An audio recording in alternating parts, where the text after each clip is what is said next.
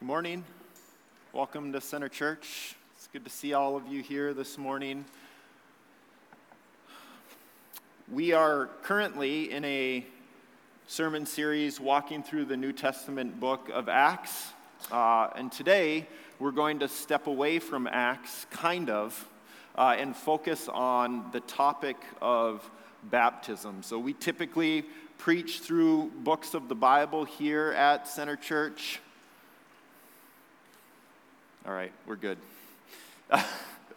um, so we typically preach through books of the Bible here, but um, every once in a while we'll do a series or we'll do just a, a one off sermon, um, just looking at various topics and so forth. So, um, the reason why I say we're kind of stepping away from Acts is because of these quotations. And I want, I want, to just walk through these that we've encountered thus far in the book of Acts. So, Acts 1 5, Jesus was quoted as saying, John the Baptist baptized with water. In Acts chapter 2, Peter, one of Jesus' followers, preached a stirring sermon and was immediately asked, What shall we do by those who were listening to his sermon? And Peter replied, Repent and be baptized in the name of Jesus Christ for the forgiveness of your sins. Then in Acts 8, we read, or we read of Simon being baptized. We also read of others being baptized in Jesus' name in Acts 8. And then again in Acts 8, an Ethiopian eunuch believes in Jesus, and then he also is baptized. In Acts chapter 9, we read of Saul being baptized. Saul, many of us know as Paul, who wrote basically two thirds of the New Testament.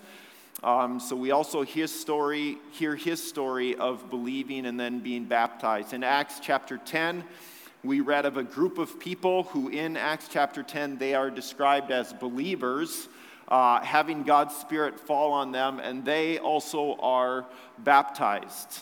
Again, in Acts chapter 11, the topic of baptism is raised. And so, what you see, what we've seen thus far, though it's been spotty at times, is this idea of baptism has been raised somewhat consistently throughout the book of Acts. And it's not going to stop here. We'll continue to encounter this topic, this theme, as we walk through the book of Acts. So, what I wanted to do today is I just wanted to stop a bit in our series, acknowledge this reality, and speak on this topic uh, because it's here in the book of Acts. But there's a number of other reasons why I wanted to stop and talk about this as well. So, why did I want to do this? So, first of all, uh, because I wanted to explain Center Church's position. So, I wanted to say what we believe here at Center Church, but, but we never want to stop with just what, what we believe and say believe it. We also want to talk about why as well. So I wanted to take some time to talk about the what and the why. I want there to be clarity and understanding. And, and uh, implied in all of this as well is for the chance for you to ask questions right? Like, this isn't intended, this morning it's a one way conversation, but it's not intended to stop there. Like, if you have questions, if you want to interact, if you want to push back, then we invite that. And we, we don't ever want you to feel like you can't ask questions. And the reality is, I realize some of us land in a different spot uh, on this issue. And so I, I just want to say, even if you find yourself in a different spot than where Center Church is, you can still be invested deeply at Center Church. You will still be loved deeply by Center Church. And you can be a part of Center Church and still hold a different view than us. So, so we will talk about this as being a secondary issue. Okay, so baptism isn't a primary issue for us, it is a secondary. We'll say it's important, we'll say it's significant, um, but it's secondary. So, one of the reasons we would say that it's important but not essential is looking at like the thief on the cross, right? So he is interacting with Jesus, and Jesus says, Today you'll be with me in paradise. So clearly, he didn't need to be baptized um, to be saved. So I want to explain our position, first of all. Secondly, um, I also want to talk about baptism with an aim to convince. So I want to provide a reasonable, logical, understandable description of baptism with the intent to, to convince you. And, and if I don't, then we still can be united. We still can be partnered. And I would want to distinguish this, though. I'm, I'm talking here about convincing, and convincing is not coercion. Okay? So th- there's no like subtle twisting of the arm, no passive aggressiveness seeking to go on here. Like the intent is to convince, uh, but that usually will also take more than just one sermon as well. So that's where some of the invitation for dial- ongoing dialogue uh, comes in. So I want to preach on this to explain and convince, but I also want to preach on this to invite. So we do think baptism is important. It's not just a meaningless ritual that people do to maybe make themselves feel better, to kind of provide some insurance in their lives. If all baptism is, is just a meaningless ritual, then I would say we're missing out. There's so much more there. And so I want to invite people to participate in getting baptized. And this is something we're going to be doing here upcoming. And so I want to invite you, if you've not been baptized, to invite you to consider doing this. And then, lastly, the fourth reason why I want to preach on this um, is because some of us have been baptized and it has very little meaning to us. So, part of what I want to do today is to remind us of the significance of the act of baptism. And, and ultimately, my goal in doing this is to stir your affection for Jesus, to, to build your faith in Jesus. So, uh, for those of you who are regulars here at Center Church, consider this your gospel application in advance, okay? Like, that's my hope that your faith in Jesus, your affections for Jesus would be stirred. That that's what we're going to walk out of here with this morning. That's my hope. So, I want us to be reminded afresh of what uh, Jesus has undertaken on our behalf. Okay, so let's begin uh, here with our position at Center Church. So we hold a position that is historically known as Credo Baptist, uh, also known as believer's baptism, which basically means the act of baptism follows a profession of faith in Jesus. And, so the idea then also is that someone is going into the water and coming back up out of the water. They are being immersed.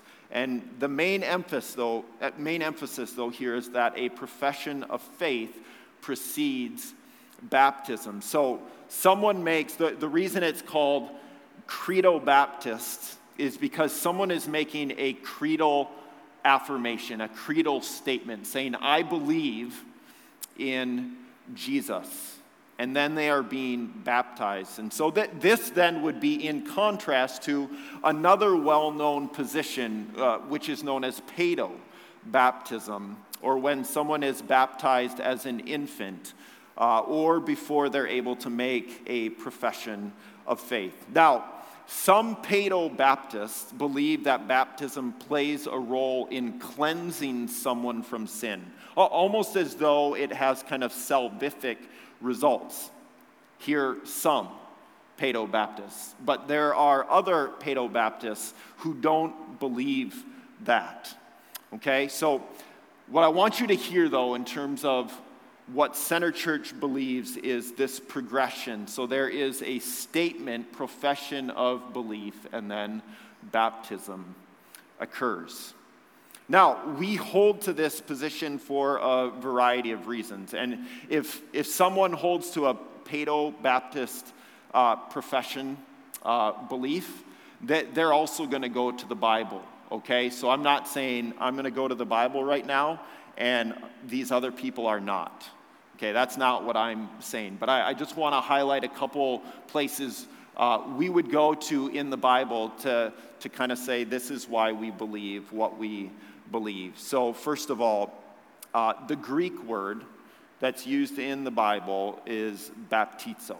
Okay, and this word literally means to dip or to immerse completely. And so it's kind of pulling on this idea of being Im- baptized by immersion. Okay? Also, we would say, or we would see in the Bible, this consistent, consistent pattern of where baptism is following belief. So someone believes and then they are baptized. So we see that narratively, okay, in stories. And then also, uh, this is Jesus' instruction as well go and make disciples and then baptized. And so, this is what Jesus is calling his followers to do go and, and preach about Jesus, call people to believe in him, and as they believe in him, then baptize them as well. So, so these would be some of the places that we would go biblically to say, this is why we believe what we believe on this.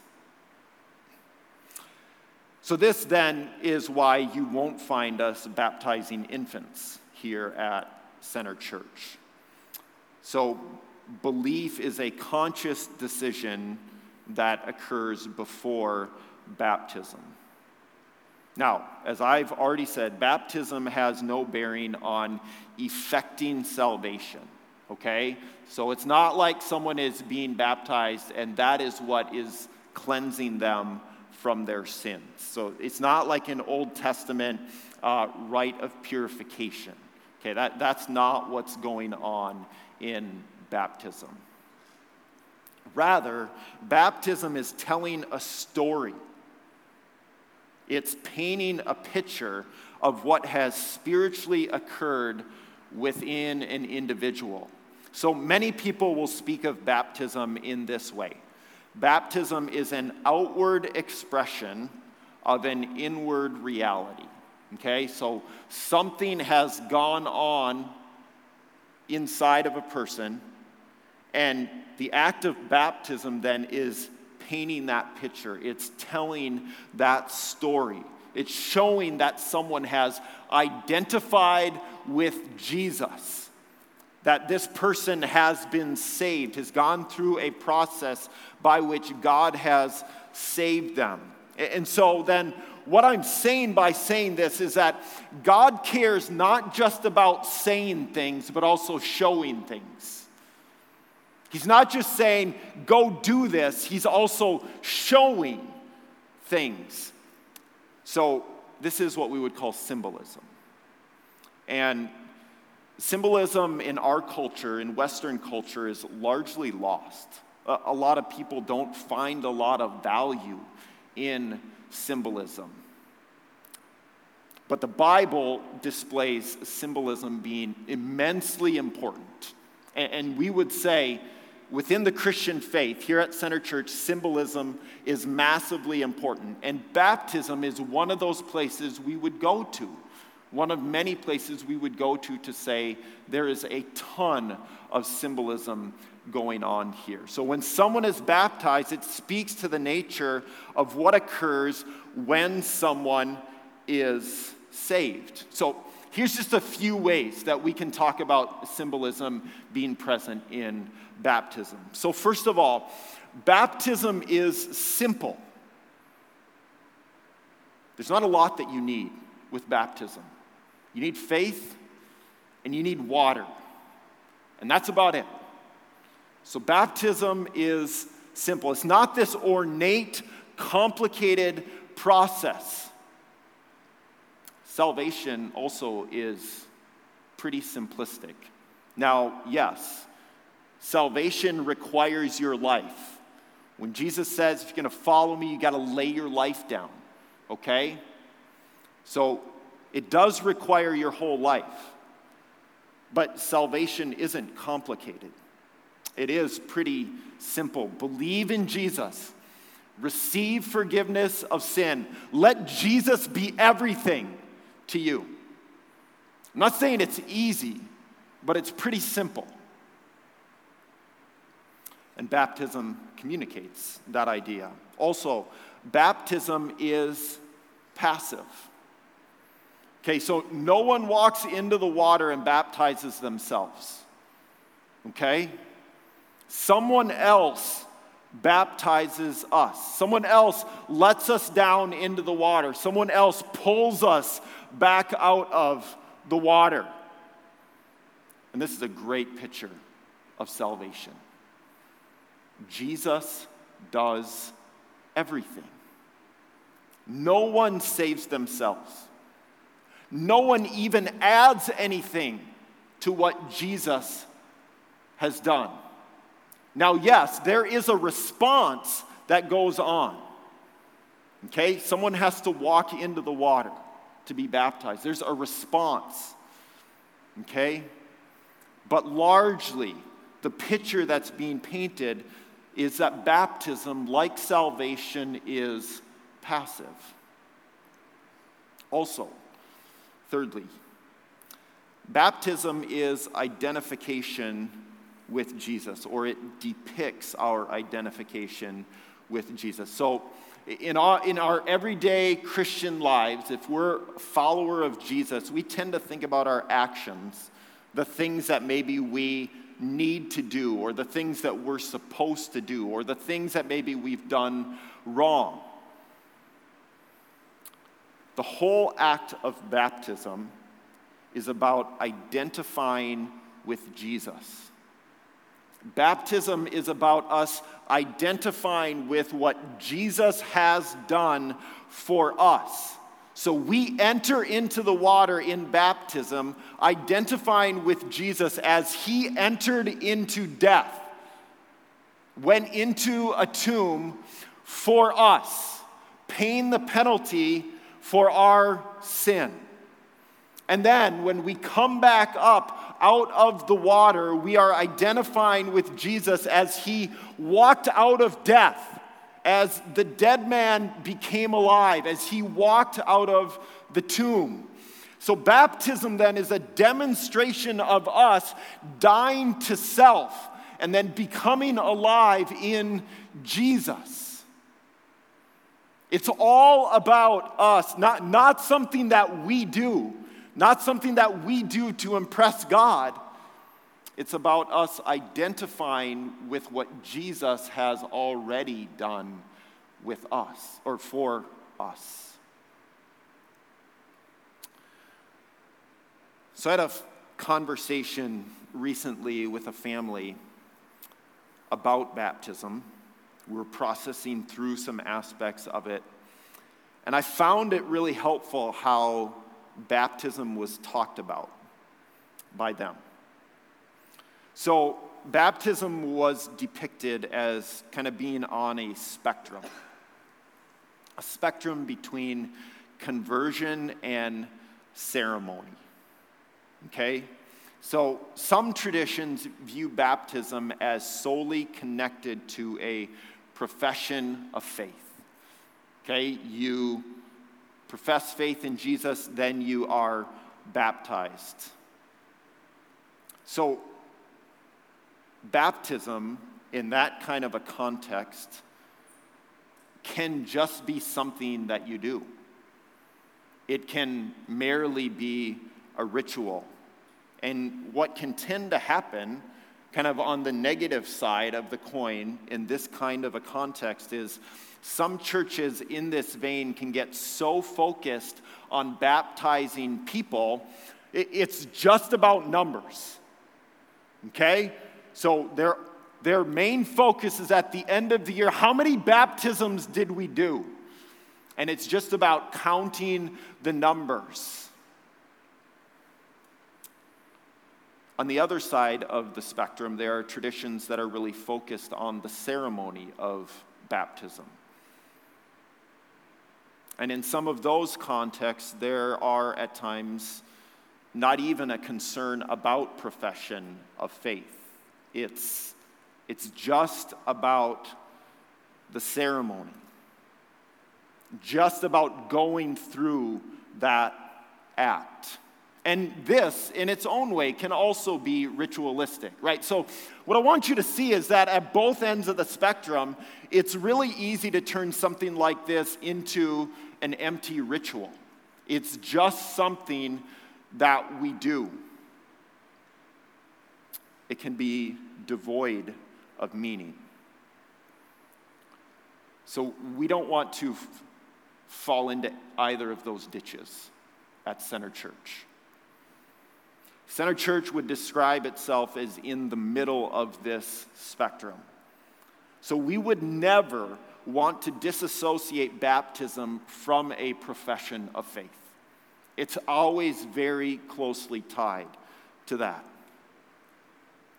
We would also assert that belief should always precede baptism because that's the specific story that baptism is telling.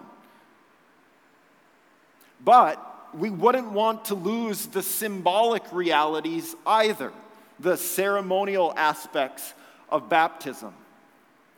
Because baptism itself doesn't have significance if it's not telling a greater story. These realities of salvation, we, we want to tell that. The story of baptism is telling the story of salvation. It's telling the story of people identifying with Jesus. And so we want to hold these two aspects in tension and, and never lose sight of either of them. Never start swinging so far one way or the other because we would say that significance abounds both in the profession of faith and in the ceremony and all of the symbolism that's contained in it. One of the things that we talk about repeatedly here at Center Church is how the whole Bible fits together. Okay, the Bible is one big story. So you could go to Leviticus, Exodus, you could go to the beginning of the Bible, right? And we would say that is whispering Jesus. There are whispers there that are pointing ultimately to Jesus, saying, Get ready, something good is coming. These promises are going to be fulfilled. A Savior is going to come. So the whole Bible is one story. It's not 66 disparate, disconnected books. It's one story. And all of the books of the Bible are telling the same story. So the Bible then has Old Testament images that are foreshadowing or prefiguring New Testament realities. And baptism is a New Testament reality. Baptism is a New Testament image of grace. But if you read your Bible, you will begin to see how baptism was hinted at previously in the Old Testament. So if you go to the beginning of Genesis, there is a story there of a man and his family, Noah, being saved. And after they are saved, they are brought through water as part of that. We see a similar idea expressed in 1 Corinthians 10 and Romans 6 and Galatians 3 and various parts of the New Testament. And Paul, as he's writing these parts of the story, he's going back to the Old Testament story known as the Exodus. Okay, so God's people are enslaved in Egypt, and they cry out to God to come and to save them. God comes and saves them. And what happens? They pass through water. So we see that there's this pattern that is hinted at before baptism. There's this biblical call to repent, to believe, and then be baptized. And this is affirmed in both the Old Testament and the New Testament. And so, this is the story that we want to tell over and over. God has saved his people. This is what he has done. And this is the story that some of us maybe have lost sight of. And this is why it's good for the church in an ongoing way to have baptisms, to celebrate this reality. This is why it's good for us to watch others remind us and tell us this story. God still saves. He still brings us through water. And this is why it's good to be reminded of the richness behind the act of baptism. Because it's, it's not just someone diving into water, there are profound spiritual realities that are going on underneath the surface in baptism. And we need to be reminded of this. We need to see this. We need to be struck with the reality of God's powerful salvation over and over and in a variety of ways. Okay, so I want to wrap up here by letting the topic of baptism preach to us. And I want to do this by answering this question Why is baptism good news? Because I, I think that many of us though baptism can oftentimes be kind of a celebratory thing, maybe we look back at our own baptism, or maybe we could sit as part of another baptism and not be that excited, not connect with the idea that there's a ton of good news in that. So, why is baptism good news? So, we talked about this last week. Jesus Church is a group of messed up people. This group of people right here is full of messy people. Every single one of us, as good as you might look this morning, I know the human heart is messy. We have nothing impressive in us. We had nothing impressive in us that drew Jesus to us. The reason he chases after us is because of his love, because of his kindness. And so, we then are like a new Israel that has escaped from a much worse Egypt. The much worse Egypt being sin itself. And we escaped Egypt when we believed in Jesus. So, we don't escape Egypt because our parents are Christians. My children do not escape Egypt because their dad is a pastor. That's not how this works. So, baptism then is a sign of actual salvation. Baptism is not a sign of future salvation, it's a sign of salvation here and now of something that God has done. Baptism is also then a picture of death and resurrection.